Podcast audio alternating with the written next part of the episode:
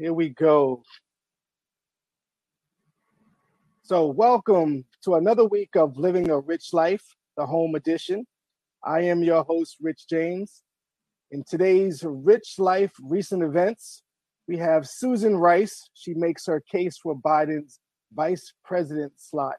And um, Monty, who, who, who's that other person that's, uh, I think her last name is Harris. Is, is she uh, in contention for the vice president slot also? Hey, yep, that would be Kamala Harris of California. Kamala Harris, yes. So uh, Susan Rice, and uh, she making her bid to, to be the vice president. Who you think is gonna gonna get that bid, uh, Monty? Uh, I, I don't, I don't want to say I think they're going to get it. I hope Kamala Harris gets it. I, I really like the way she represents herself in, in the Senate.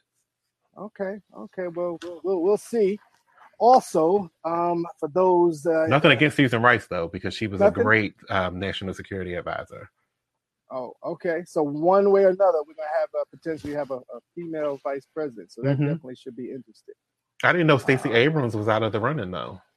Yeah, she just um, some folks didn't really uh, agree with some of her policies and but it's not her campaign. I mean she still has to listen to her boss. Well this this this this is true. This is true. She wouldn't be the policy maker she would be the policy instructor more so. Is that how they do that? Yeah she takes her order her marching orders from the president. From the president. Yeah okay. Yeah, well, vice we'll president can't do nothing without his with, without his instruction. He this can make recommendations true. and or she he or she can make recommendations but okay. Makes make, makes sense makes sense. Um, in other news um, hurricane isaiah um, floods parts of the mid-atlantic coast and it's making its way up toward the northeast. I think we are seeing a little bit of that the last two days here in the dmv area. Um, did, did, were you impacted by the isaiah money i had no idea it happened to be honest, because no, you're shut in. No, I was not. But I do know some people that live in Delaware. There, are some of their roofs were taken off their homes, and trees fell into their homes. And oh wow, wow. So yes, you know, hurricanes. Uh, pretty. We had a couple of those flood warnings that happened. So, you know, hopefully, folks, you uh didn't get impacted by that hurricane too much. Um, and then we'll close it out with Rich Life recent events. Uh, Mississippi as we're still in this pandemic state, Mississippi is on track to become the number one state for the new coronavirus cases. So um, all I can do is say stay safe and uh, continue to exercise social distancing and, and and wear a mask, please. Please wear a mask. So, all right. So that's our Rich Life recent events, and we're gonna get this show started um, here at Living a Rich Life Talk Show we intend to inform, inspire, and remind each other the importance of living a rich life through six principles. Those principles are good health, strong relationships, financial freedom, extraordinary experiences, goals and achievement, and philanthropy. Today, we have a great lineup with the principal extraordinary experiences. Our special guest, uh, she is a leader who inspires girls and young women to greatness. And with that being said, let's talk about it. Our special guest is founder and CEO of I Believe in Me, and we'll allow her to tell us exactly what I Believe in Me is all about. Please welcome the lovely and talented Courtney Robertson. Hello, everyone. Thank you, Rich, for having me on. I appreciate it. Um, I Believe in Me Girls is a mentoring and leadership group for girls ages 8 to 18. We're all about forward movement, about building self esteem, and just helping our girls understand their greatness and pushing them towards it. Nice, nice. Well, thank you very much for joining. Um, I, I, I will have to say I did a little research and understand about the program because again we met at a philanthropic event. Do, do you remember? Yes. Yes, yes. I remember. I, I, think I might have been uh, just poking at you a little bit. I was like, "Hey, I'm on the list. I'm on the list," and I think my other person wasn't on the list, but you graciously uh, allowed that person in. So I want to say thank you once again for that that lovely because it was a lovely event, and um, enjoyed myself. So Thanks. let's get let's get right into it because we want to understand how do you inspire these girls. We want to know a little more about I believe in me, but first and foremost, we also want to get to know you. Um, so tell us where you're from and um, what were some of your favorite parts of growing up? I am born and raised in Baltimore. Um, started my younger life in the community of Turner Station and moved to Woodlawn later. And Turner Station is actually the place that I hold dear and hold dear to my heart. Um, it is a place where I just learn to grow and flourish and play and find new adventures and kind of discover who I would become. So spending summers there with my grandmother, those are most my most, you know, treasured memories as a young person. Nice, nice. As a young person, like like you talking like yo, you look like you're about 19 or something. We had no, to run. I wish. so so so so tell us what what were some of the major challenges that you encountered and had to overcome that made you who you are today? Um I would mainly say loss of loved ones. Oh, over time, it kind of pushed me to do a little bit more, to want more, um, just to fight a little harder, believe mm-hmm. a little more, trust a lot more. Yeah. I, okay. So, so you're just having that experience because we all, some, you know, we, we go through things and we handle death a different way. Yeah. Um, I know for myself personally, it was a period of no one died in my family for years. And then when it happened, it just seemed like a domino effect. So, you know, that's that's definitely a challenge that you have to overcome when you, when you lose someone, and time heals all wounds, as they say. Yeah. Um, let's get into your nonprofit. I, I believe in me. I, I, love this. So you are the founder of this amazing nonprofit organization, um, which is a leadership program, as you mentioned, for girls and young women. Um, tell us about the breakdown of the acronym Believe and how you came up with this idea. Um, well, uh, I believe in me actually came about because I was actually having a rough time in my life at the at that present moment, and I had to keep telling myself, "I believe in me. I believe in me." Over and mm-hmm. over again until I started to actually believe it myself. And the acronym is actually becoming emerging leaders inspiring excellence and values every day. Ah, okay. See, I like that word. See, inspire. See, that's one of the reasons we wanted you to be to be on the show because again, it's all about inspiring. And I do recall again, as I mentioned, that event um, at at the uh, Sagamore Pendry um, was was very nice, and folks seemed to look for your leadership during that time because they definitely was not making any moves until they talked to Courtney. So, uh, so clearly you inspire others, and they definitely looked for your leadership during that time. So that was that was great. That was great, and, and, you did a quick change up on me too, because you went from work mode, and then you, you, changed up and said, "Oh, that's a different little different person. That's a different looking person." So, but but anyway, getting staying on track. Um, so how long has the organization been around? Tell tell us that we have been uh, fully functioning for three years now. Okay. The idea came about in 2017, and in 2018 we launched, and we just hit the ground running, and have been going ever since. Okay. So, what is the most rewarding revelation you've had while working with these young women and, and girls through the organization? What's something that just really stands out?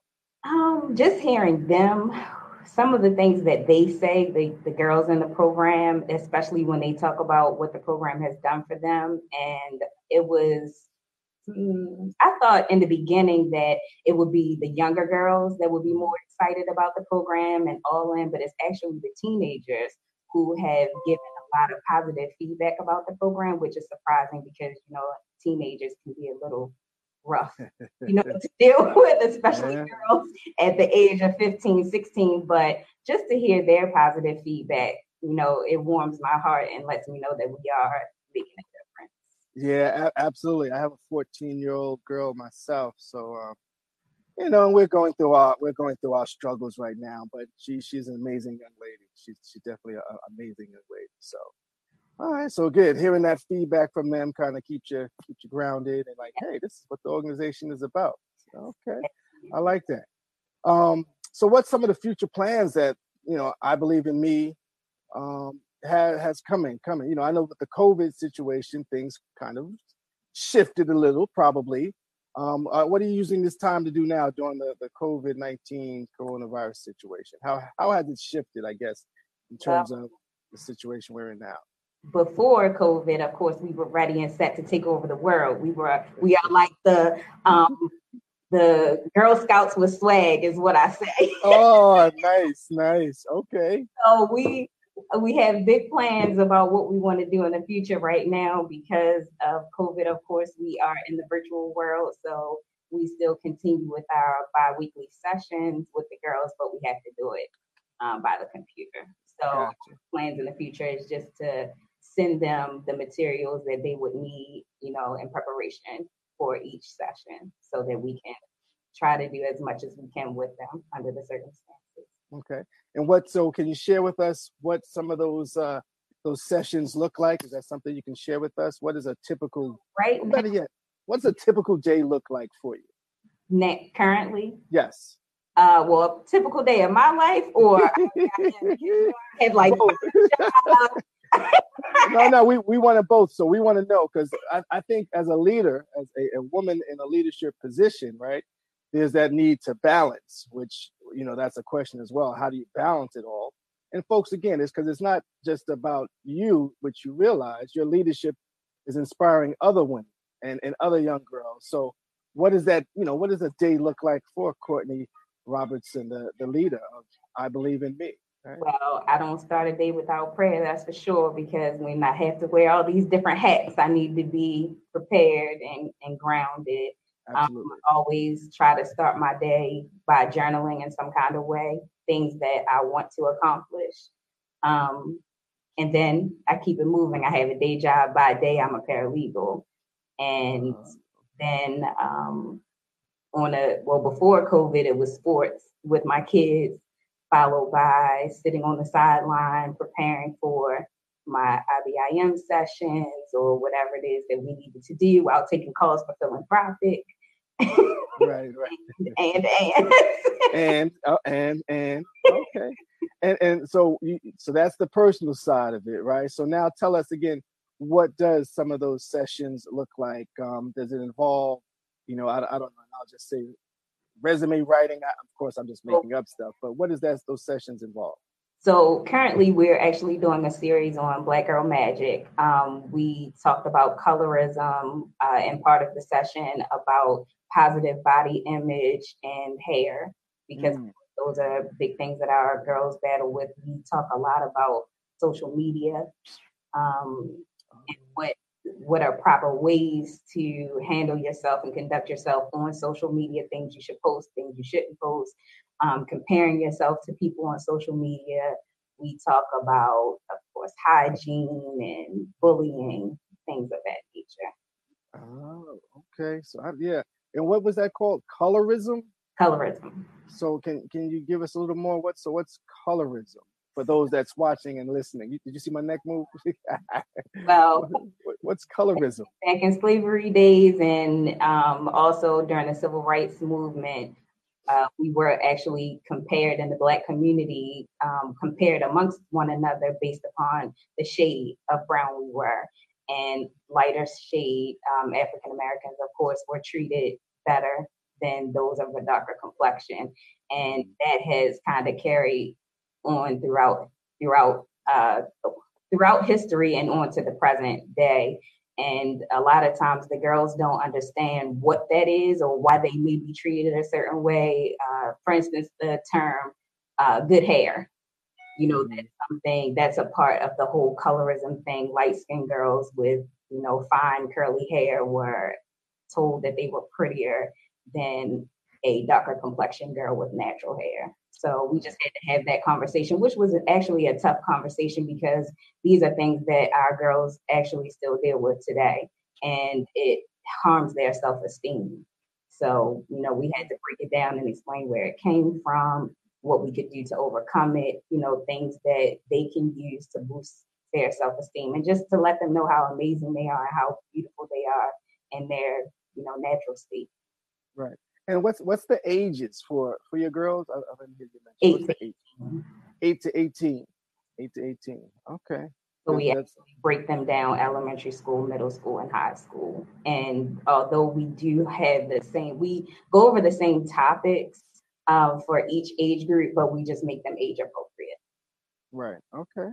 So let's let's talk about um, some of the recommendations. What are your recommendations for our viewers to stay focused on leading in in their industry during this crucial time? Right. So this again, you kind of mentioned quite a few things. I believe in me. Um, tell us what's what's some of your recommendations to folks that's watching and listening, just to stay focused, especially during this time. So no matter what industry you're in, this is some ref, some uh, recommendations that you can provide so they can stay focused. What's your thoughts on that?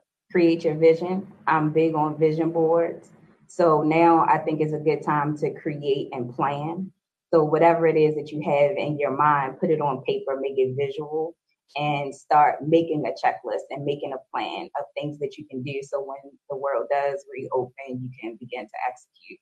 It's now I think it's just a good time to keep your brain you know, moving and come up with great ideas and figure out how to make those ideas cleaner so that when it's time to execute, you're ready.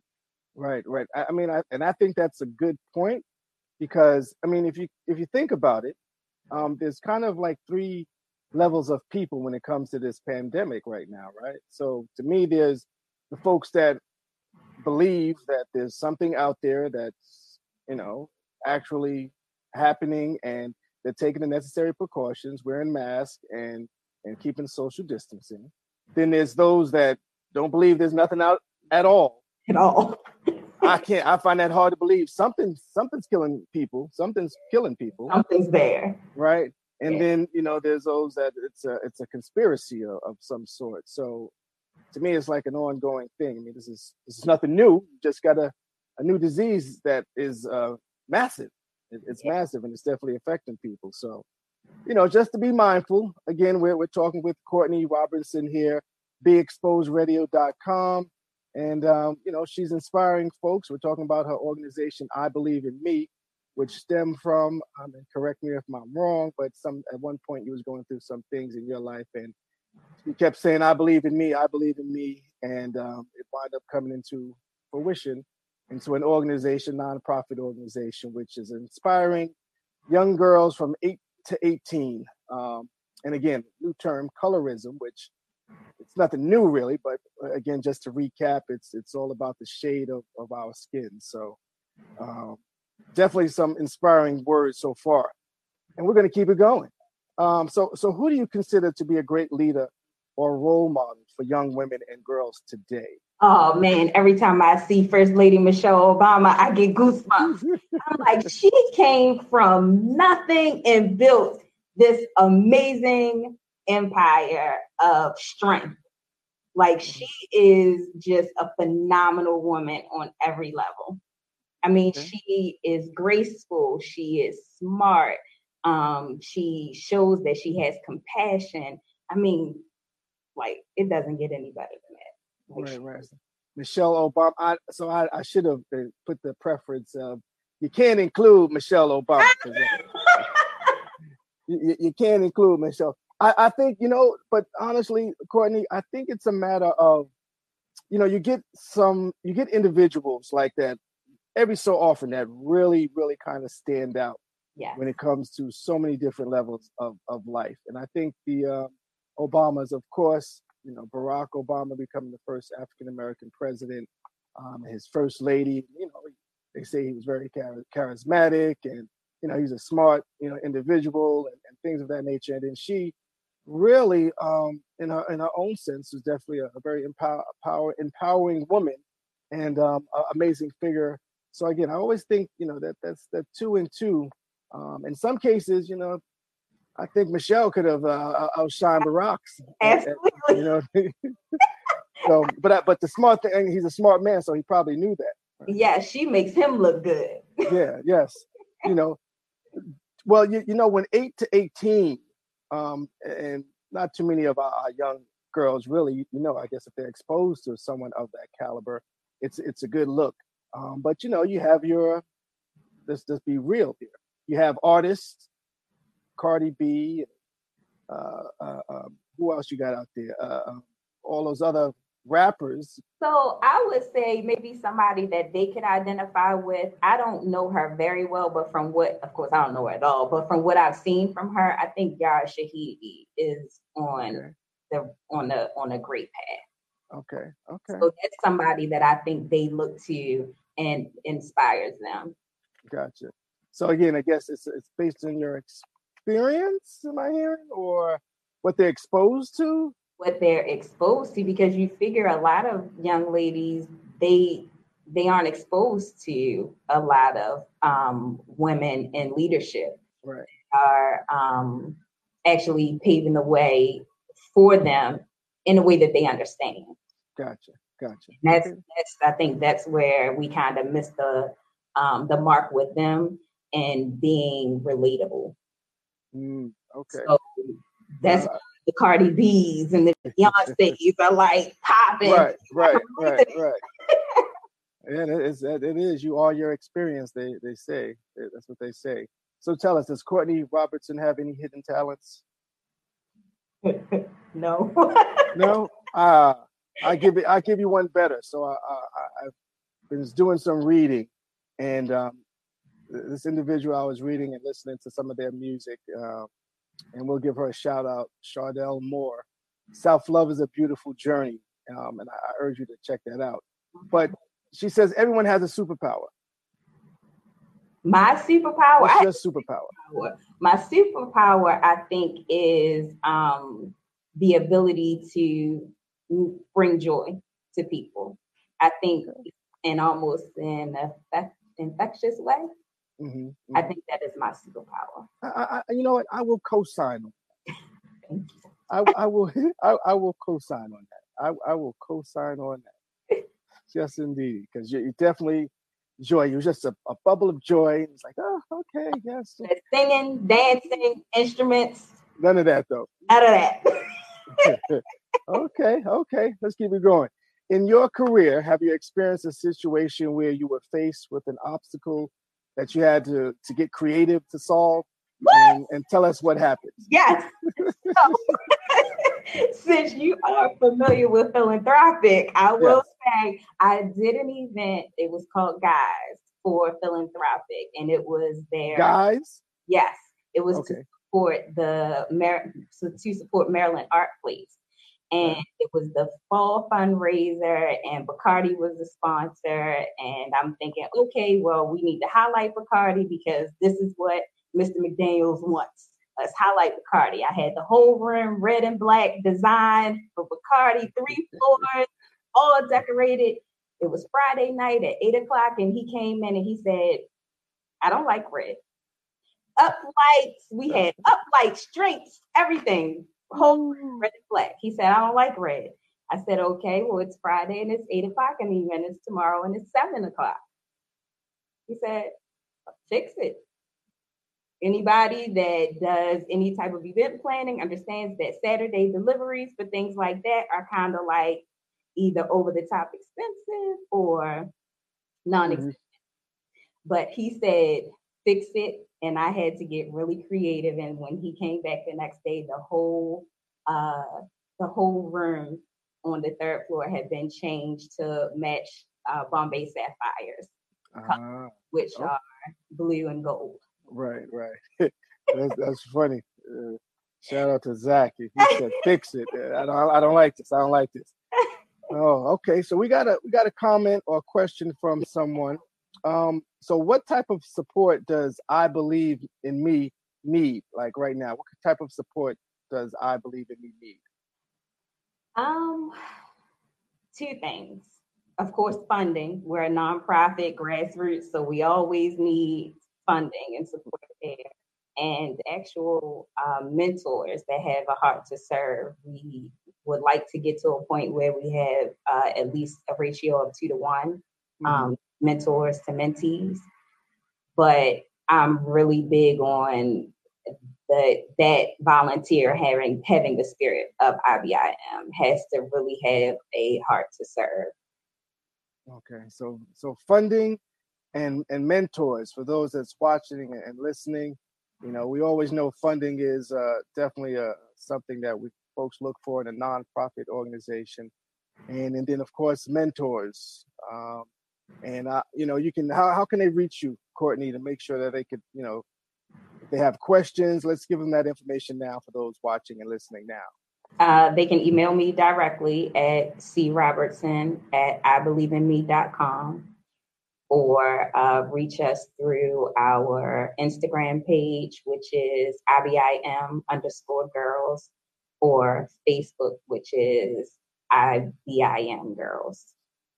Uh, okay. All right. So you have that information. Please be sure to reach out. Um, if you have any questions and, and comments, if you want to help support um, the cause, which I think is a, a, a great cause, and you have uh, someone great leading leading them. So be sure to uh, support that. Um, so we have uh, another question that came through here. What is the most significant item you must have on you at all times, and why? My faith. Ah. Because um, it's never wavering. In this in this line, I've I've created what while I thought that helping children would be something that would be easy because I'm volunteering my time and it wouldn't be, you know, tough to get support, but there's so much red tape and there's so many hiccups along the way. So you just have to have faith and trust the process. Um, just continue to do the work and just pray and believe that it, it will fall in place. So, so your thought was, I'm volunteering my time, I'm volunteering my energy, uh, and, and probably in some cases your resources also. And what was it? The feedback or the energy that you were receiving for a period of point of time wasn't exactly what you expected. When it comes to when it came to space, just having a space to operate, where we all know that there there are plenty of empty spaces all around, you know, our city and our county. For, uh, people to use, but the red tape to use the space and just getting people to actually support some of the events at times. Um, and it's all, you know, for the greater good. So you would think that it would be like, oh yes, let me jump in and you know help. Let me see what I can offer because we complain about the kids and them not doing anything and them being a menace, but then you have somebody that's willing to help to provide the structure, but then you know the support. But I will say that is only 15%. You know what I mean? Like right. the okay. 85% of it is all good. But you know, sometimes that 15% can feel so heavy that you forget about the 85%. Gotcha. So, you know, I don't want to make light of that. We have a tremendous um, support system for the program. Okay. Now, are you a music lover, Courtney? You like music? I can't think of anyone that doesn't like music. I love music.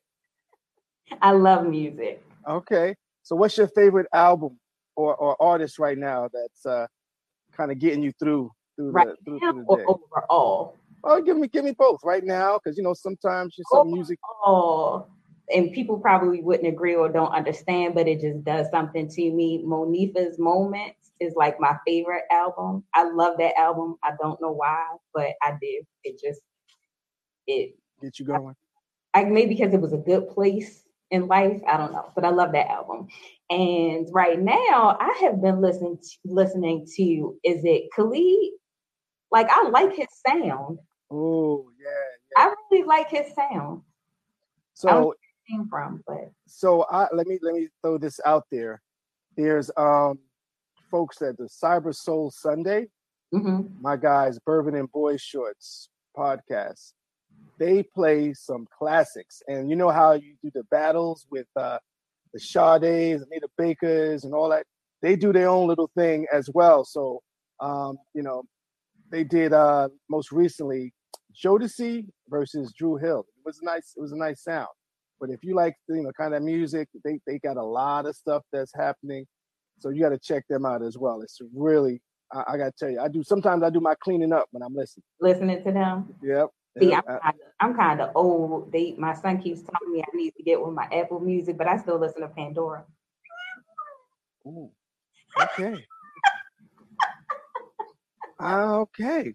I, I didn't even know. Station is everything. Truth in total on Pandora, unmatched. oh goodness. Oh, I, I, I will remember that. I will remember that. Um, so, what's some new discoveries that you have found out about yourself or, or others during this journey of leadership and running an organization, right? So, you, you probably learned some things about yourself, kind of your, your peeves, your pet peeves, and all that other good stuff, either about yourself or others. So, share share with us some of those discoveries. That I'm not a good dictator. Uh-huh. Not um I'm not a boss. Like I don't I'm told that I'm bossy, but I don't feel like I'm bossy because I really have a hard time letting go of things.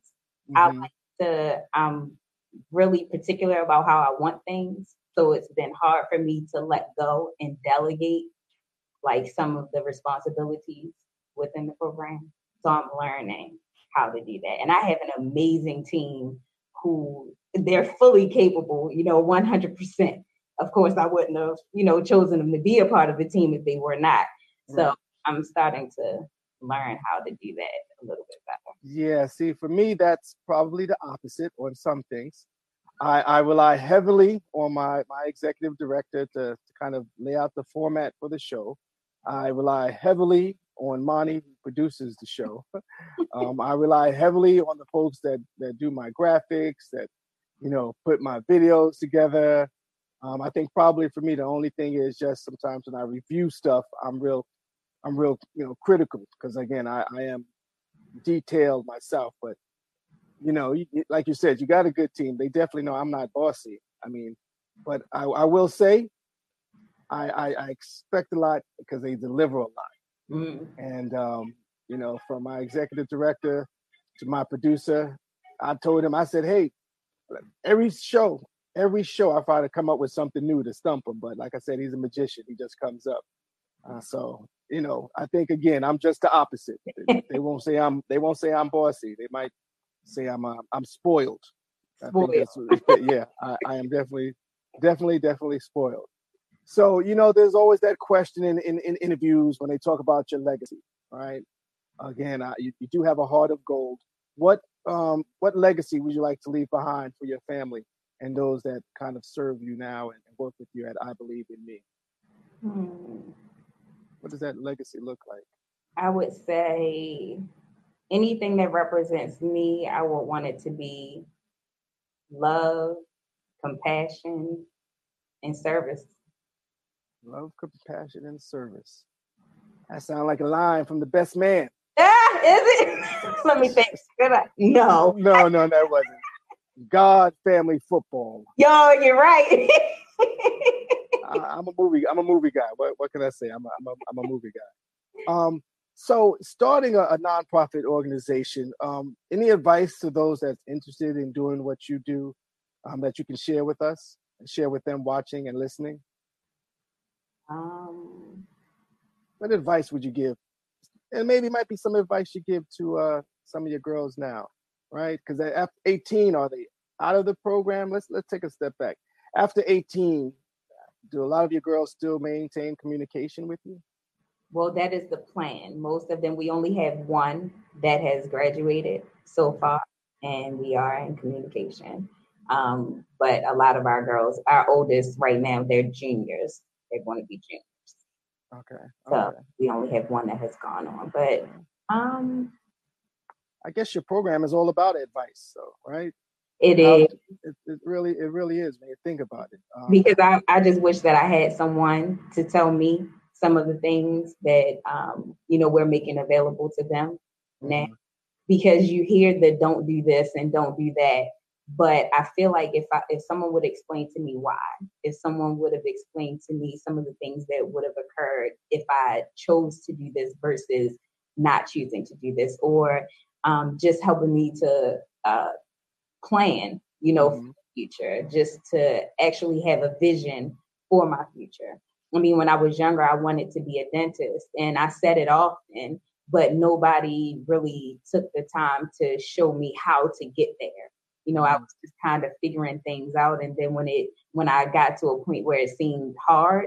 I was mm-hmm. like, oh no, I'm scared. Like that's it's too much, you know. But it would have been great if I would have had, you know, a mentor or someone to say, hey, well, you know, slow down, you know, take your time, do this this way, go over here and do that that way, and eventually, you know, you'll get there. But trust the process. Right. Do do any of your your your, your girls actually and, and do you mentor boys or is this strictly a girls program? Girls. Only girls okay. because uh, for a few years I was actually the um, program director for a mentoring program, which was for girls and um, guys in high school. And it just felt like the girls were underserved. And, you know, everybody is worrying about, of course, our young men because they're dying on the street. And, you know, I always felt like our girls were dying on the inside and nobody was paying attention. Mm, facts. So, good point. Good, good point. Uh, uh, which, which is, which is true. I mean, young black man is dying on the streets and in some cases, like you said, just that self love, self care, and having that awareness and, and someone to share that vision is um is, is definitely definitely a part of it. It's definitely a part of it. Um, so what do you have coming down the pipeline? I mean, you know, you since you're planning, is there anything you can share in terms of what's coming down the pipeline with I believe in in me? Um, so you know, first and foremost, well, I don't think I don't think we're gonna have any events. Ah, no. So so that's that's really what I'm getting at. I, I don't. yeah. No, no, I'm just kidding. I'm just kidding. Look, so, but the big things that we normally have um, that will be coming down the pipeline are events, and you know, so we're trying to just revamp what it looks like. Okay. And there will be no events, but one thing that I'm really trying to focus on um, in 2021 is preparing a like a big sister piece to our program so that mm-hmm. our younger girls uh, you know, get some guidance from their peers. So okay. that's some piece that we don't have currently that I want to work on. Okay, nice, nice. Um, tell us what do you wish people knew about Courtney that very few people may know? Um, I don't know that I wish that people would know it, but surprisingly, peoplely. Say it again. I'm not like peoplely. I like to be by myself. yeah, I, I, think I can co-sign on that one too. Some people wouldn't think that because I, I talk a lot and I talk to everyone, but when I get home, I just like to just be quiet. Just be quiet. Yeah. Yeah. Yeah. Okay. uh, I can I can I can dig it. I can dig it. We got a question from uh, another viewer. What's the best advice slash lesson you've learned from your students? Ooh, good question. Ooh, that's a great question. What's the best advice, a lesson Ooh, you've learned? Great question. What's the best? You know, one thing that I've learned that I didn't realize is that um, our young girls, they are actually filled with uh, positive, um, what can I just positive juices so mm-hmm. I listen to them, you know, talk about how much they love themselves and how they think they're pretty. And, you know, I don't know what happens along the way later in life, but they've taught me that, you know, in that, that, um, that state of purity, like just not being tainted by the world yet, like you, mm-hmm. you love mm-hmm. yourself. So right. you got to get back to that. So they actually inspire me to say, "Girl, you you got it. Like you you know it." Right, so right. they uh, and and one of our young girls actually um said to me one day about living colorfully, and that kind of stuck with me. Um, living um, colorfully. Yeah, she told me that I was very colorful, and that that was a good thing to live colorfully and I never thought about it like that. Okay, the students, yeah, with the students, you know, to live a life full, you know, like mm-hmm. just just live a life full. Yeah.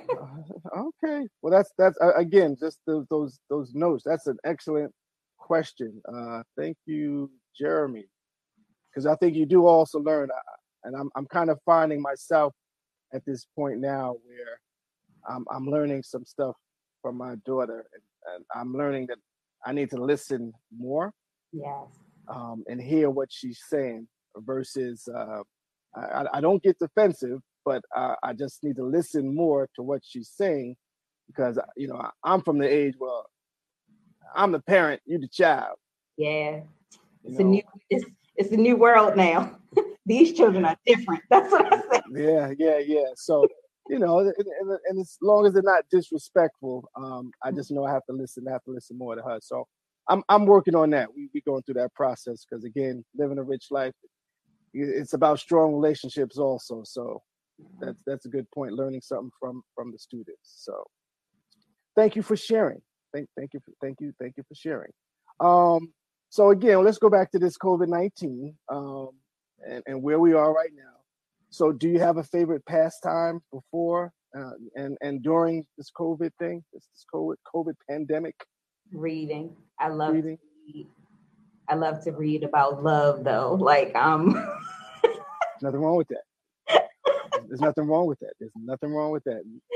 So, What's all we all we need is love. There's a song or something like that. Yeah, we uh we actually just tried to put together a book club and I picked the book and I put picked the book that just felt like it was filled with all kinds of good stuff for intelligent people and it was going to be a good read. It just made me when I looked at the title and I saw it, I'm like, oh, this seems like smart people would read it. I'm gonna read this book. And I started reading it and it's that interesting. oh, it, it wasn't, right? No. How, does, how, how do you formulate a book club now? right? I guess folks reading in your Zoom or everything is Zoom. Zoom, Zoom, Zoom, Zoom. Everything is Zoom. Everything is Zoom. Yeah. So so um I, I started reading myself a little more these days. However, it's um I'm preparing for an exam. So Oh it's it's, it's not a, P, a PMP, yeah, yeah. So good. Absolutely. Ab- absolutely. Yeah. So let's let's let's talk about the balance now, right? So three years in with I Believe in Me, um, paralegal. So that's that's always a, a tough job as well. Um, how do how do you balance between the family, friends? It's probably a little easier now, but how how do you balance things? It's actually a little more difficult now. Um, oh well, because I've never stopped working, so I okay. Employment law, so we've been working the whole time. Gotcha, gotcha. So it's a little tougher now because we can't actually see, you know, our family and friends. So you yeah. get in a lot of phone time or Zoom time, but there's still not a lot of hours in the day. And yeah. Facts. My mother told me and my brother, y'all can't come see me. she said no. Mom said no. She, she, said y'all can't come see me, but she will FaceTime the hell out of me. Oh my goodness. she called me today talking about uh I need to put some pictures. My nephew's birthday, his eighth eighth birthday is coming up, and um, we're all putting together a video. So everybody in the family's gonna put together a video that gives him a shout out for his birthday, um, which I think was an amazing idea by my sister. So, but yeah, my mother was like, "Oh, y'all can't come see me." You got to be creative now. Yeah, you ain't lying about that. You ain't lying about that. Oh my goodness. So with the balance, mm, it's been busy, but I think it's uh, again given a little bit more time to prepare. I feel I just feel like now if you're not prepared for something, like mm. it's your fault.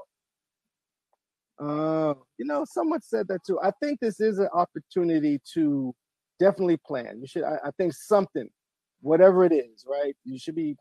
Your, your mind should be thinking, okay, how I'm going to move after this. At, again, at a minimum, it should be like how I'm going to move, how you know what's going to change how do i need to change? Or you could be like well i need to generate some more income so now this is a, another stream of income for you.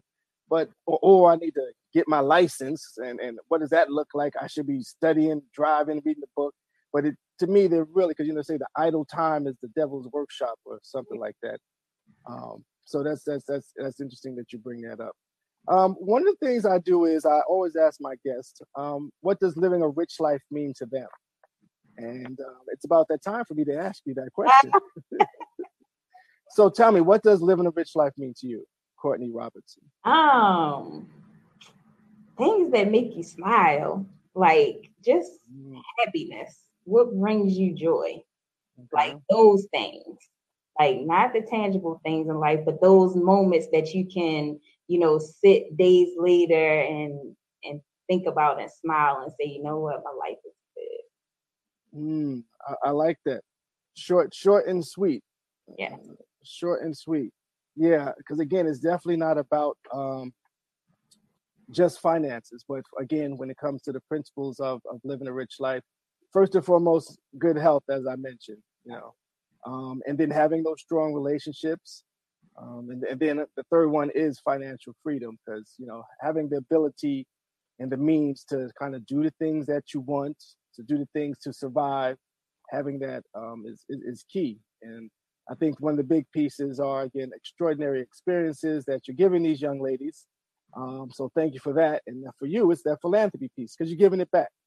It, um, honestly, it's, it does no good if you can't give it back in some form or fashion because we all need, um, and, and I can speak for example, that someone helped you get to where you are. Yes. I don't believe there's any person that did anything on their own by themselves. So that's um that's my thoughts. So keep it short and sweet. I appreciate that. Thank you. Um, mm-hmm. so tell us, what's your most successful program? Um, because again, you have different programs, different sessions, and, and so how do you measure that? Though, how do you measure that it's actually working uh, for the girls? What's what's you know because you know we all talk about KPIs and all this other good stuff.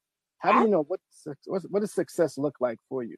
I think feedback from them when when I get the phone calls uh, when they want advice about something or they need help with something or they want a letter of recommendation for something um, to me that lets me know that they depend on me in a way that um, is helpful to them they look to me as as some kind of guide or support system so to me it that trust is built. I can tell uh, during certain conversations that you know they are engaged in what we're doing and that they've kind of embraced it. Right. So that that to me is how I measure the success just by the feedback that I get from the girls. Because numbers, we can look at numbers all day, but are we impacting these right. babies? You know, are are they going to look to me when they graduate and say, Miss Courtney, I want you to be there. Like, I'm excited about this. Can, right. can, you be a part of this? Or can you look at this for me? To me, those are the things that, you know, let me know that, okay, this is working. Like they're they're into it and they're getting it and they feel supported. They feel love. Uh, absolutely, absolutely. That being being invited to those extra activities in their life yeah. you know that that definitely kind of uh, gives you the sense of yeah yeah I'm, one i'm a, i'm a, they appreciate what's going on and they're, they're getting it they're connecting so yeah. that's um that's that's always a good that's always a good thing um is there anything you wish that people knew about the organization? What else? Is there anything um that you know people should know about the organization organization or the issues that you're trying to solve? What something that we might have missed um, um that you can think of? I think one of the, um, I guess, for lack of a better uh, description, the what people don't realize is that the program is not just for um, the underserved. Mm-hmm. And one good thing that I like about the program, we have every demographic. We have single parent uh, children that come from single parent homes, that um, come from homes with both parents, we have those that are challenged financially and those that go to private schools. And the one good thing that I like is that the girls all embrace one another. We don't have anybody that makes anyone feel less than in the program. And it's a great learning experience for them because they get to see somebody else's situation. And um, it just creates a, I think, a more whole environment Okay. And so I think when people look at the program, they may think of it sometimes as these are children that have um, problems, you know, maybe disciplinary problems, or right. again, they may be in underserved communities, but we actually have a mixture of everything. Okay. Well, I think that's uh, probably a, a good time to, to segue out. I want to thank you for joining. Thank you. I want to thank you for in, inspiring others and, and being on the show. Um, I, I, when this pandemic is over, I look forward to seeing you again. It, it was definitely a pleasure to, to see you. Um, but I know how to get a hold of you now too. Ah, you do. That's a whole nother story. So uh, we'll be there. ex- exactly, exactly. So once again, thanks everyone for watching. That's our special guest, Courtney Robertson. I believe in me is her organization. Be sure to follow her on her Instagram, her Facebook, and if you have any questions, or concerns, or comments, you can contact Be Exposed Radio or myself, and we'll get you in touch with her. So thank you again for being on. Thank you. All right, stay safe. All right, you too. All right. Oh, there you have it. Now we're gonna bring on this next guest. He's uh, our featured guest, um, and I can say a lot about this gentleman. He's a a multifaceted owner of multiple businesses, concentrated in real estate investments. Um, he has an eye for architectural design like no other black man. Um, he's in contracting. He's in restaurants and mentorship please welcome millionaire mindset mogul, Mr. Corey Brown. What's up, brother? Thanks for having me. Absolutely. And uh, my, my executive producer, I said we need some sound effects for this guy. Uh, but he, but he left he left he left the sound machine in the studio. As you know, this time it's a little it's a little tough right now. So yeah, so how, yeah, all good. How, how how you doing today, sir? I'm fantastic, brother. How about yourself, man? You know, I, I can't complain. I can't complain. Uh, as I like to say, I'm I'm better than amazing. Um, That's right. So let's let's get right into it. First and foremost, one thing I don't know about you, Corey. So so tell us where you're from and what I want to know before we even get into stuff. How did you know you wanted to get into to be a business owner and be a business owner in in so many industries that you're currently in? Sure. Um, so first of all, uh, Rich, I really appreciate you bringing me on, brother. I know we've um, spoke several times about making this happen. Um, I really appreciate this platform. You give me the opportunity to kind of talk about myself and um, you know things that I'm doing, and obviously you as another black man grinding yourself. I have a ton of respect for you and what you're doing. So you know, I just wanted to at least pay my respects and say I appreciate it. I like what you're doing, and um, I'm glad I can be a part of it. Um, you know, you. just to be able to share my platform. So originally from uh, New York, I moved here when I was really young, and um, you know, went to Baltimore City schools. Um, I came up and had the typical story, man. Um, dad was a heroin addict, mom was an alcoholic, and I, at a very young age, I just decided that I wanted something bigger. I wanted to be my own boss. I wanted to create my own, uh, blaze my own trail. I wanted to create something bigger for my family because I didn't, I didn't come from a um, high income family or, or, or household. I mean, it was it was drug infestation from top to bottom. So, you know, I felt like I was that person that had to make change, had to make, you know, had to be the catalyst for some sort of change in my family. So I decided, you know, I kind of wanted to make this this name of mine, this last name of mine, stand out and be something important. Right. Yeah. Yeah. And and you definitely because again, so let's talk about because your design company is what's the name of your design company? So my design firm is CDB Design Concepts. Um, obviously, it's my initials, which is very personal to me. Um, and and generally, what I'm saying with that uh, title or what that name is, the concepts from the designs that I display are mine. Um, obviously, I engage with my clients that I work with, but these are all original. They're all one of a kind pieces that I do on all of the real estate platforms that I do, both commercial and residential. So it's CDB Design Concepts. Uh, for any listeners that we have, it's uh, cdbdesignconcepts.com if they want to check out more of my work. Okay, okay. And one of the things I uh, let, let's talk about the Millionaire Mindset Mentor Program.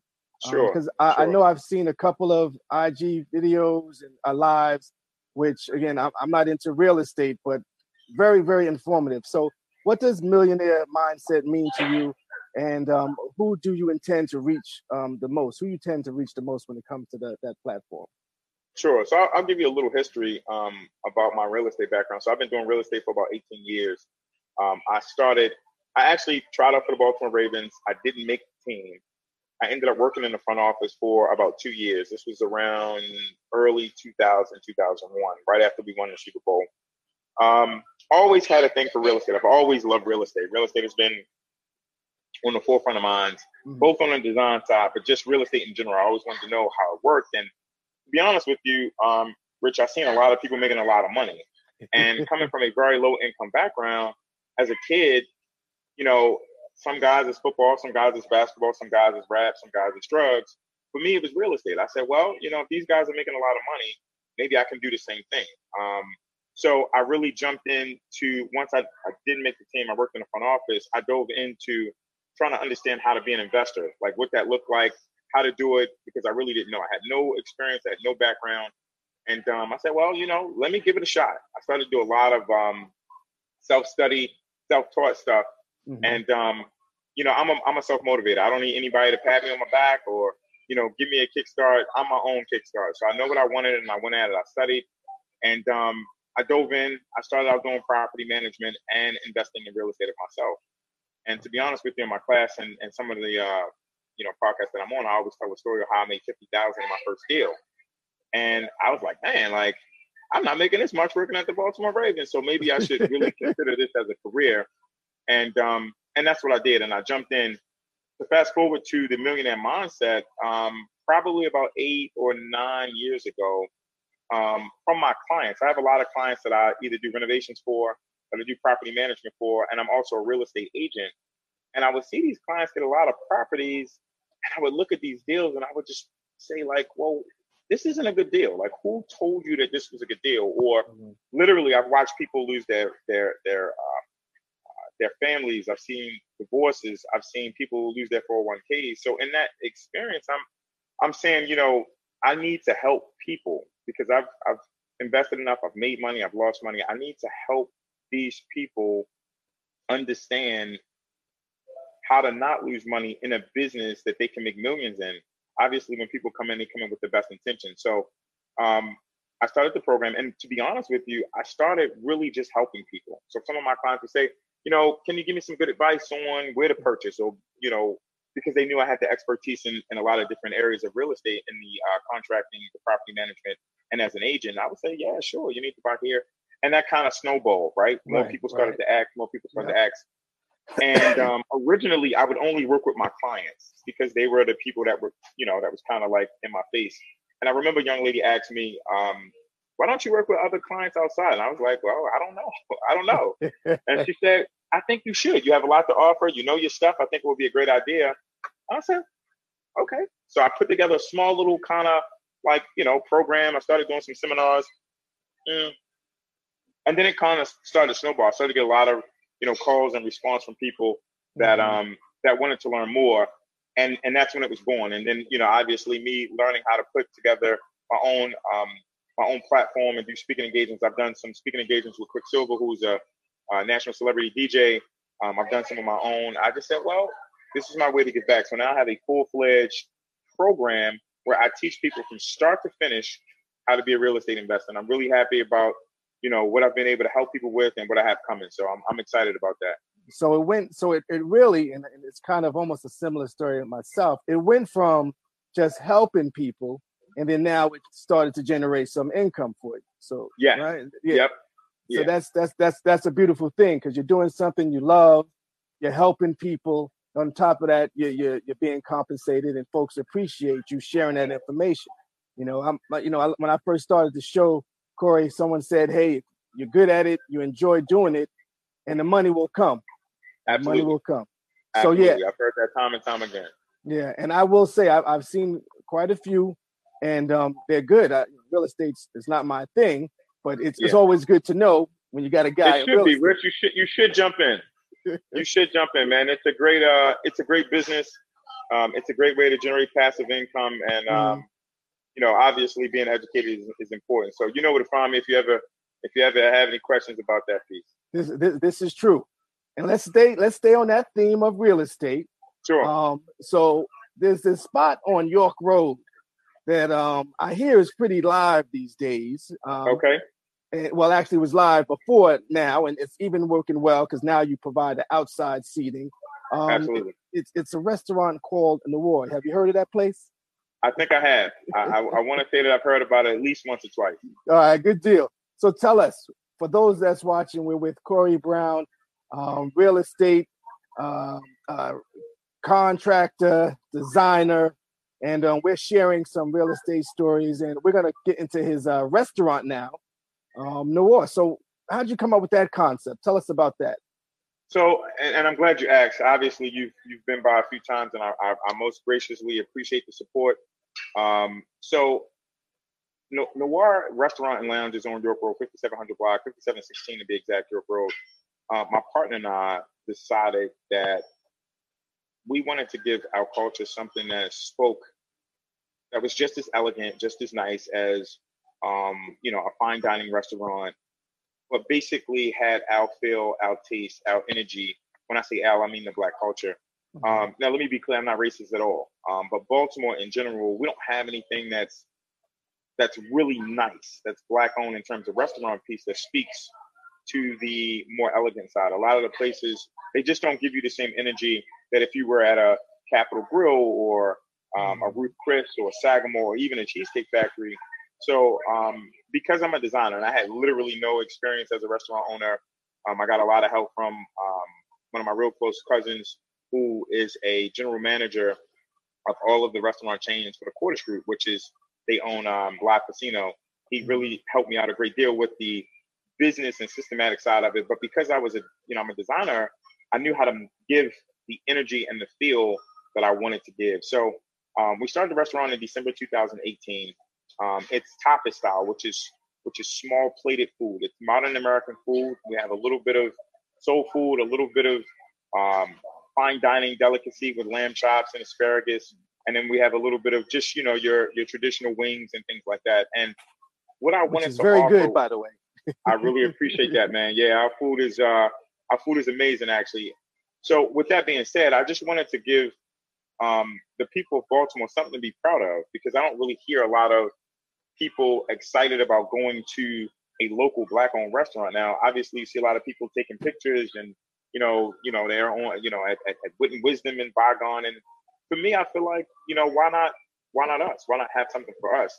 The name in general, um, you know, I'm right in the Homeland area, Homeland, Town, Belvedere Square area, which is a very affluent um, area where it's it's relatively mixed race, but it's primarily you know the white culture and um, obviously two young black business owners couldn't come in this market and be like, oh, black, what's up, right? So, so in a very elegant way, I wanted to, you know, let everybody know, black, white, Asian, Hispanic, it doesn't matter.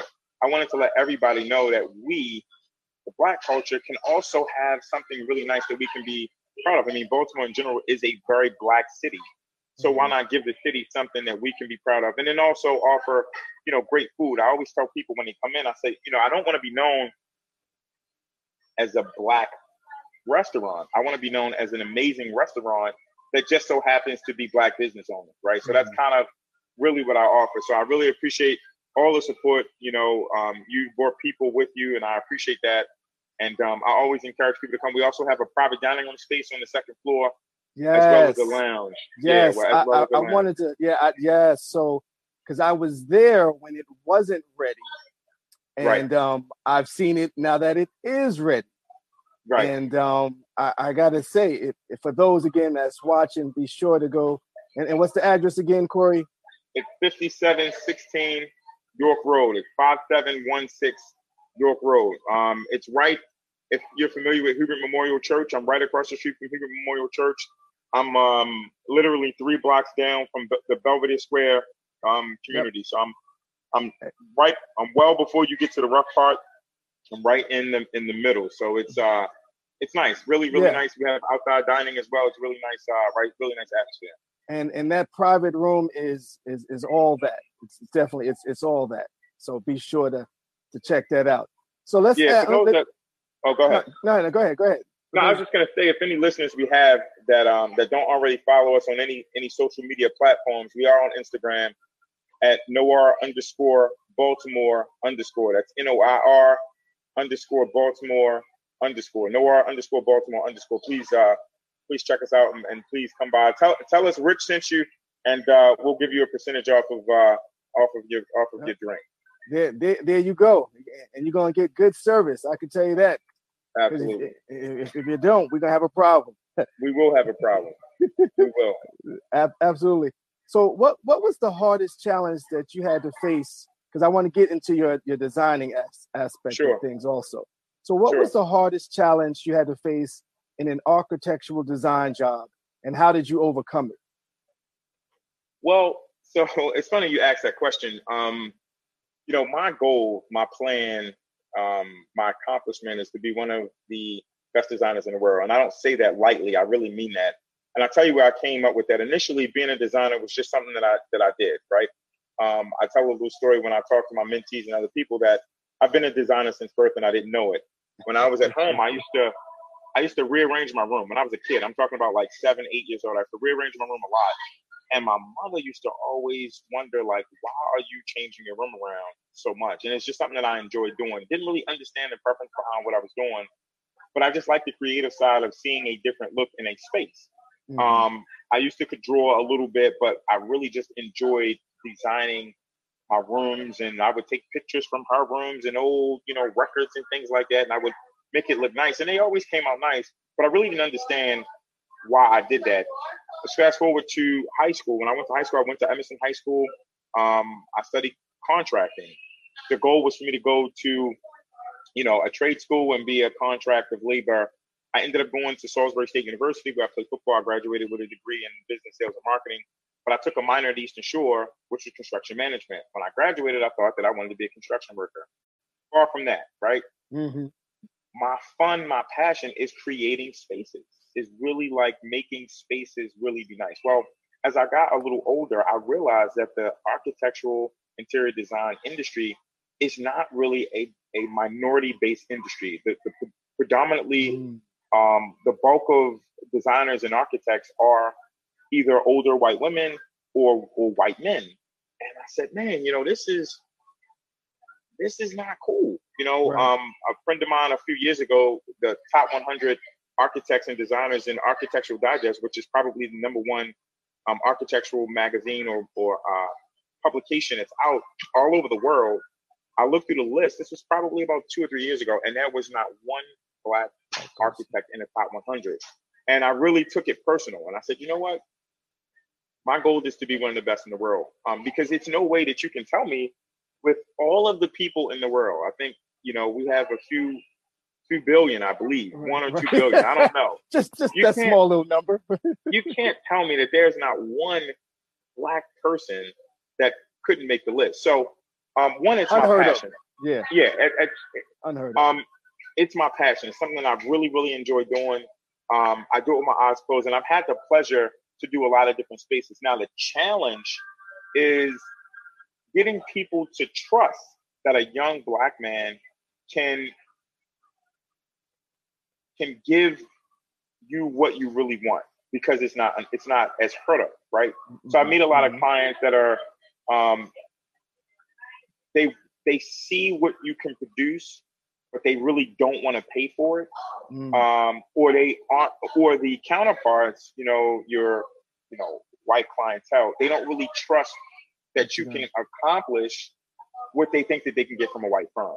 So those, that's my biggest, my biggest challenge to date, right? So I, I meet with a lot of people, and they see the work that I've done, and I've done it time and time and time and time and time again. When I meet with, you know, clients, I've done, I, I designed um, uh, 2 Chainz, who's a uh, yep, yep. multi-platinum recording artist. Yep. I designed his nightclub in Atlanta called uh, Members Only uh, last year. Had a lot of fun with that. Um, he was a great client. Um, but you always having to prove myself over and over again. And you know the funny part about it is I, I um I expect a challenge and I look forward to it. You know, I'm I'm the type of person that's like I'm like, bring it, let's do it. Right, um, right. but the challenge is I hate that I have to do it over and over again. I feel like, you know, if you see that I'm good enough, then compensate me accordingly. Or if you see that I'm good enough, give me the opportunity to do it, whether I'm white, black, green, Asian, purple. Allow me to um, showcase my platform and do what I do best. And I think that's a big challenge for me. And and it's okay because um I've already I understand what the reason is, and I'm willing to uh and to fight until I overcome it. So it's all good. Yeah, yeah.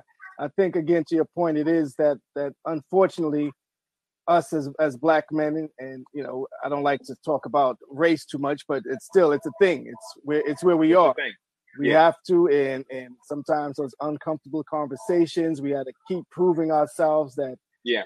i'm i'm capable because and like you said i find it hard to believe all these people in the world and there's no black designers architectural engineers that in the top 100 because you Yeah. know we dominate we dominate stuff when we as a We do. We we dominate stuff so that's That's right. that's that's no question So that, that. I got to be that guy. So I made a I made a personal um I made a personal decision to myself that I have to be on that list before I die, and I'm and I'm gonna get there. I promise you. And Rich, um, you know, God's will that that you know we're still in communication, we're still around. I promise you're gonna be one of one of the first people that I send the publication to and say, brother, I told you, I told you, I told you. I know, I know that's right. I'm a because I, I I mark it down. I, I already marked it down. I already marked it down, and uh, That's right. uh, you know, uh, one thing I, I, say I will say is um, most of my guests usually wind up being being you know close friends of mine, and um, we don't we don't talk every day, but I do know when I come down to Noir or I see you out and about, it's it's always love, and you always Yeah. check on me. So Absolutely. you know that's that's how it should be. Some That's how it's supposed to be. I was just Yeah. about to say it's not. It's, it's not even Yeah. That. That shouldn't even be um, a thing. You know, once you, especially another, um, you know, another brother or sister that is of like mind. right, Um, there's no reason why we shouldn't stay in dialogue, build together. If I have anything that I think could be a benefit to your business and what you're doing, you already know. You know, we're we're in pocket. That's what I, that's what I can tell. appreciate that. Yes, indeed. So let's have a little fun here now. So Yeah. you know, you because you got a lot, a lot of different avenues, a lot of different ventures, and I know it's hard to juggle. We're going to talk about the work-life balance, but what are three must-have items on you at all times besides your cell phone? Um, that's a good question. Yeah. That's a good one. Um, besides my cell phone, um, my laptop is always on me. My laptop Okay. is always on me because um, at any given time, um, I can bust out and get on a Zoom call or anywhere I'm at. You know, um, a lot of my business is remote, so I can get on. So the laptop is one. Um, Stumped you. a little bit, a little bit you did. Um, like yeah, that see that cell phone. See, folks don't know that cell phone. is a lifeline, man. Let yeah. me tell you. Without the cell phone, um, hell, I would probably get some peace without my damn cell phone. If you want to be honest. Um, so the cell phone is one. Um, Laptop and your I car mean, I'm keys. sorry, my, my, my laptop, um, my earpiece, your earpiece. my okay. earpiece. It- it's the weirdest thing, but I've always used an earpiece, right? Because I'm able to do more than one thing at a time. You know, um, and I don't know how to good how good that is either being able, you know, having the text to communicate, but I can, you know, I'm a multitasker. Mhm. So my earpiece, literally, bro. If I if I don't walk out, if I leave my earpiece at home, I'm like, I'm like kind of out of place. Um, And then the last thing is, is my to do list. I do do a to do list every day. Um, it keeps me in line with um, the strategic part of being a business owner. It's always a million things going on, and I think a part of my success is doing part of some level of structure in my day. So I do a to do list every night. I have my pad with me every day. When I do things, I mark it off, and I've been literally doing this for the last 18 years of business. So when I when I you know I know I went for a period of time where I didn't have it with me, and my it felt like my whole business infrastructure went haywire. Like I yeah. yeah, I need structure. I'm a very structured individual. I like things to be a certain way. Um, and when I don't have it, I'm I'm kind of you know at a not quite at a loss, but it's just it, a little more It's not- challenging. Yeah, it's a, it's, Yeah. it's it's a little tough. So I would say my earpiece, my computer, and my uh my to do list, my pad my, my pad for my to do list. Okay, okay. That was a good Yeah. one. That was a good. That was a good one. That was a good one. So um yeah, for myself it would be um watch because I just feel naked without a watch. My Sure. glass my glasses because Okay. I can't I can't see shit. And um and, and and then I I probably say my my laptop also. That's that's Okay. that's a lifeline. So we have a viewer that mentioned the Fumi Station Black Architect. Does that sound familiar? F U M I. Haven't heard of them. I think I saw that come up. I'm not sure if that's an architectural firm or if uh, I, I don't know if if the, if the listeners on if they can specify what that is, that'd be great. I'm not sure what that. Yeah, what that uh, might be maybe an organization, but we'll yeah. we'll we'll we'll find out. Whatever list it is, we're gonna be looking for you on it on it, Corey. Absolutely, I can I can, I can tell you that. I'm, I'm coming. nice. Um, any advice for our viewers and those folks listening that's interested in real estate, investing, business, entrepreneurship overall? What what advice would you give folks that's watching and listening now? Um, and because we are recording this, so what advice yes. would, would you give them? So that that is a, a, you know I always love a question like that. Um, education, brother, mm. Whether you are being an investor, a business owner, um, uh, education is extremely important. Educating yourself in the industry that you are interested in being a business owner in, education, educating yourself on your competition, educating yourself on how to be the best in that particular industry that you want to be in, mm-hmm. educating yourself on how to give yourself the edge to be as profitable as you want to be.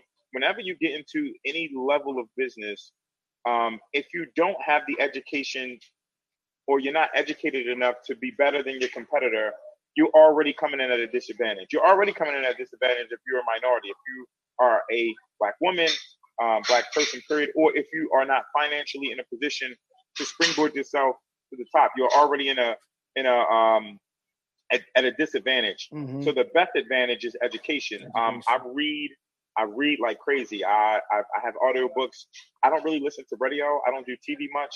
I, I watch YouTube, and it's all educational based. The information is there. Like it's right. there. It, there's no shortage of information with Google and the internet and YouTube Thanks. and trying to find resources. So I really do a lot of um, educating myself um, and putting myself around people of like mind, mm-hmm. like yourself mm-hmm. and your mm-hmm. colleagues. So I'm always trying to submerge myself around people that's moving in the same direction. It doesn't mean that you need to be in real estate, but if you are a business owner, I guarantee you that you can share one thing with me that can be beneficial to my growth as an entrepreneur. So if I had to give that advice, I would say, people, please educate yourself. Um, again, the reason why I started all of well, my mentor program, uh, Millionaire Mindset, is because a lot of my investors, when I would ask them, "Well, what's your experience as an investor?" they would just be like, nothing. like, how is that possible? How's that, you know, you, you got possible? people spending 20, 30, 40, 60, 100,000 dollars a clip and you don't know anything? Yeah, so yeah. um, I, I, always encourage whether it be me or I'd also I also have um, one hour one on one um, like just Q and A's with people about business, and I've talked to a ton of uh, clients, friends that I have, and I've been able to um, help them steer their business in the right direction, right? So. I'll give you a book. It's called E Myth Revisited. I don't know if you if you if you've read that, but I, I recommend that to um, the listeners. It's called The E Myth Revisited. Uh, I think it's called I think it's by Michael Gerber. It's an amazing book, and it talks about basically how to make a business successful, right? It, it talks about the difference between mm-hmm. a technician, a manager, and an owner. It's an amazing book. So I read a lot and um, and I always try to educate myself. It doesn't matter where you came from. Books are out there to, for the taking. It's up to you to put in the work. So that is the one thing that I would strongly recommend for people to uh, to do out the gate. Educate yourself, people. Find it, right. get it. Because it's out there. There's a lot of yeah, there's a lot of information to get out there. Absolutely. When what so what I want to know is when do you have your um, your millionaire mindset, or do you just randomly do your videos, or is that on a schedule um, date and time that you do? Sure. Yeah. So everything with me is on the schedule, brother. Um, I, well, I, I knew do, that. I do a podcast every Tuesday, um, okay. where I talk for an hour about a different subject that's that I teach in my program. So that's just the podcast. But my program is a six-week program where I meet three hours once a week with my student who has signed up for the program and I'm basically teaching them everything that they need to know on how to become an investor. But the actual podcast, well, I'm just kind of giving away free jewels, free information. I do it every Tuesday at seven o'clock between seven and eight, and um, it's good, man. I just uh, I enjoy just kind of sharing some information. I engage with people. Um, I talk less about the program and more about substance. So if right. anybody's interested in the program, I always have them to DM me or call me directly, and we can get into the meat and potatoes of what the program entails. But the actual information is just really about real estate. It's different real subjects. Estate. You know, it's lit. It's a ton of stuff that we can talk about. So I'll literally pluck a few uh, topics out of my out of my program, out of my modules, and I'll just talk about it. I'll elaborate on it for the first half, and then the second half, I'll give students an opportunity to ask me questions. Well, what do you think about this? And can you tell me about this and feed and give me some feedback on that? So it's good. Every Tuesday at seven o'clock is what I is when I do it, and I do it on my IG live. Uh, on my IG live. Okay, okay. Um, so we have a comment back here. So she's another black architect in the area. Nice. Oh, okay. Yeah, I'm gonna look her up. I'll, I'll, I'll connect with her. I'm sure she understands the uh, the challenge. Now, you know, be clear. I, didn't, I didn't say that they're not um, black architects that's out there. I, I know I know several. Right. Um, we just don't get the recognition that we deserve. We don't get the um, we're not put on the platforms that our counterparts are. We're not recognized by doing good work, and we do amazing work. So we should be recognized as well. We're, we're we tend to only be recognized for basketball and football and rap, which right. uh, which I think uh, is is is malarkey for the lack of a better word. So yeah. I love to connect with her. So I'll, I'll look her up. Well, I tell you what, you connect, you let me know, and um, this is actually my executive director who is phenomenal. She's good with, with research. You connect with her. We coming down. Dinner's on me. Sounds good. I'll definitely okay. do that. I'll make sure we make that happen. All right. Good. Good deal. Good deal. Good deal. So, owning a restaurant, tell me what's what's your favorite food or or drink? Even you got to have a favorite food or drink. I do. So, um, for me personally, I love love our lamb chops. Our lamb chops are probably our lamb chops are probably um, you know some of the best lamb chops on this side of heaven. And I know that's a bold statement. I know that's a bold statement, but I'm gonna go with that, Rich. Um, so our lamb chops are really, really good. Um, so again, the way the menu is set up is to offer a different level of delicacy for anybody who comes in the door, whether it be the person who wants, you know, a nice lamb chop or steak meal with the side of asparagus um, or broccoli or mac and cheese, and then we have the soul food, you know, shrimp and grits, chicken and waffles. Mm-hmm. Um, uh, we have that. Um, and then we also have, again, your traditional wings and stuff. So I love our lamb chops. Um, our mac and cheese and sweet potato casserole is literally amazing. So um, that's kind of my dish of, of, of choice. Um, I don't drink. I've never drank in my life, but our noir signature drink, it's a martini um, it's a Ciroc based Merlot, some other ingredients. It's, it's, really, really good if you like sweet drinks. Um, uh, but you know, a lot of our drinks are really, really good. But I would recommend if you come in, get you a noir, get you some lamb chops, get you some of our mac and cheese. If you're interested in soul food that day, get you some shrimp and grits, and I promise you, you will not be disappointed. I know that. Yeah, you'll not be disappointed. I know that's right. Tell tell us what's your pet peeve when it comes to uh, things in the restaurant industry? What's a pet peeve of yours? Before you even answer that, sure. when, when's your birthday, Corey? It's September 18th. Holy cow. I'm yep. sitting there saying myself, this dude has to be a Virgo. I am my a Virgo. My, my birthday's September 14th.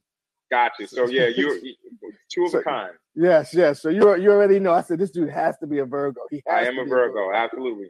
Yeah. All right. So tell us your pet peeve. Uh, uh your so, pet peeve. I'll give you I'll give you two. I'll give you one on the client side, like dealing with the clients, and then I'll give you one on the actual business side. So okay, the client side, um, people um, obviously customer service is is important. Like it's major for me. It's number one. I make sure that my staff understands the importance of customer service and what it means to not only running a business, but running a business where you have a lot of people. People, when they come out to eat, they come out for two reasons. They come out for um, great ambiance mm-hmm. and great customer service. Facts. Because quite frankly, if they wanted good food, in most cases they would stay home and just cook food because they know how they like it. Right. right now, they definitely want good food, but that's not at the top of the list. It's great ambiance and good customer service. I've been to places where the food was subpar, but if the customer service was great, I'll go back every time, right? Mm-hmm. If the ambiance was was enjoyable, then I'm gonna go back a lot more. So when we get customers that come in, obviously we want to meet the expectations of those customers, but we get a lot of customers, but not a lot. We only get a few actually, to be honest with you, that that'll come in looking for something to be wrong, right? Mm-hmm. And we try our best to accommodate these people as much as possible But the big pet peeve I hear is this wasn't right. I'm never coming back. Right. And this this speaks in volumes not only to my business, but to everybody's business. And I I engage with everybody. I sit and I talk and I communicate and I laugh and I joke and I want to make people feel welcome to come back. And I introduce myself because, you know, I'm just me, brother. I'm not this. Mm-hmm. You can actually talk to me. I'm accessible. I'm a, and I want to communicate with you as well. When I hear people say certain things because they had a bad experience, I always tend to ask them, "Have you had a bad experience at Walmart? And have you had a bad experience at Bank of America and mm-hmm. T-Mobile and Comcast?" And they say yes.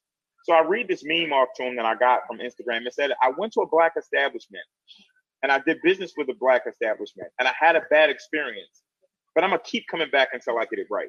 And I say that in my phone because we as a culture tend to have a bad experience with a black owned establishment, regardless, and they'll be quick to be like, oh, I'm never gonna come back. Mm. But you'll go to that white owned establishment a million times over mm. and have a, a bad experience a million times over. And I feel like bad experiences is a part of business, period. Right? Um, I'll reference to a situation that you had. I think you called me one day, and I wasn't even. I was out of town, right? Yep, yep. And this yep. is how transparent I am about it. Facts. You called me and you said, "Brother, um, you know, I'm in the restaurant. I'm having a good time, and um, I have a business colleague of mine, and I, I believe it was some hair mm-hmm. in the food. Yeah, yeah. No worries, I'm gonna take care of it. I yeah. immediately jumped on the phone. I called my business partner. My business partner told my um, the waiter, and the meal was paid for. And I was out of town. I said, "Look, I'll take care of the meal. Don't worry about it. You know, I apologize. Please come back." And of course, you've been back several times since. Yeah, but my point is, things like that happen. Like It's a part of business. Right, right, right. And I'm more than willing to handle that experience um, with you as well as Zeke. We, you know, his wife came in one day and they had a shortage on romaine lettuce, and we gave her um, uh, a salad that didn't have romaine, and she mentioned it, and I listened to it, and we talked it out, and he just he big big me up on how I handle it. I'm like, brother, that's what it's about. So my pet peeve is people not being willing to understand the same thing that they understand when they deal with white establishments. Yep. I think it's ridiculous. I think yep. that people should obviously expect quality customer service, but if indeed something goes wrong in that experience, it's nothing wrong with giving them another chance. It's okay because if you were a business owner and somebody had a bad day in your establishment, you would want them to come back as well. So that's my pet peeve on the client side is us um, being so hard on each other, yeah. right, and not really understanding that um, you know there is a there is margin for error, not a large margin, but there should be some level of margin for error and allowing us to to take care of it. So um, so so Corey, I I hate to cut you off here, but that's okay. We we you know we um there's never enough time. There's never enough time. Absolutely. And I you think this, goes. this is one of those times where I, think I just want to come down there next next time we'll get you on the show and we'll do it live there with Let's some food food in front of us and, and, and enjoying. So um, my producers, he's he's pinging me and everything else. So um, I, I, definitely want to thank you for joining. We were planning this for a long time. Absolutely, uh, brother. I appreciate it. You know, and, and any final words before you close out? Guys, um, again, I, I really appreciate all the support. Um, I don't take it for granted. Um, anything that I do, I do it with the best intentions to push our culture forward. Um, if you want to find me on Instagram, it's Corey D Brown. It's C O R E Y D Brown. It's my social media platform on both um, Instagram and Facebook. I'm easy to find. Um, Noir, you have the address 5716 York Road. I love to, you know, have you to come down and, and have you to get some good food. Rich, again, as always, I appreciate your brotherhood. I appreciate you offering the opportunity for me um, and, and the platform for me to offer my story to to the good people. And Anytime you want to do it again, I'm here, brother. All right, appreciate that. So there you have it, another successful episode here on BeExposedRadio.com. Shouts out to my special guest who was on earlier, uh, Courtney Robertson. Shouts out to my featured guest here, Corey Brown. Um, shouts out to my producer and my executive director, more so my producer, who gave me some extra time here today.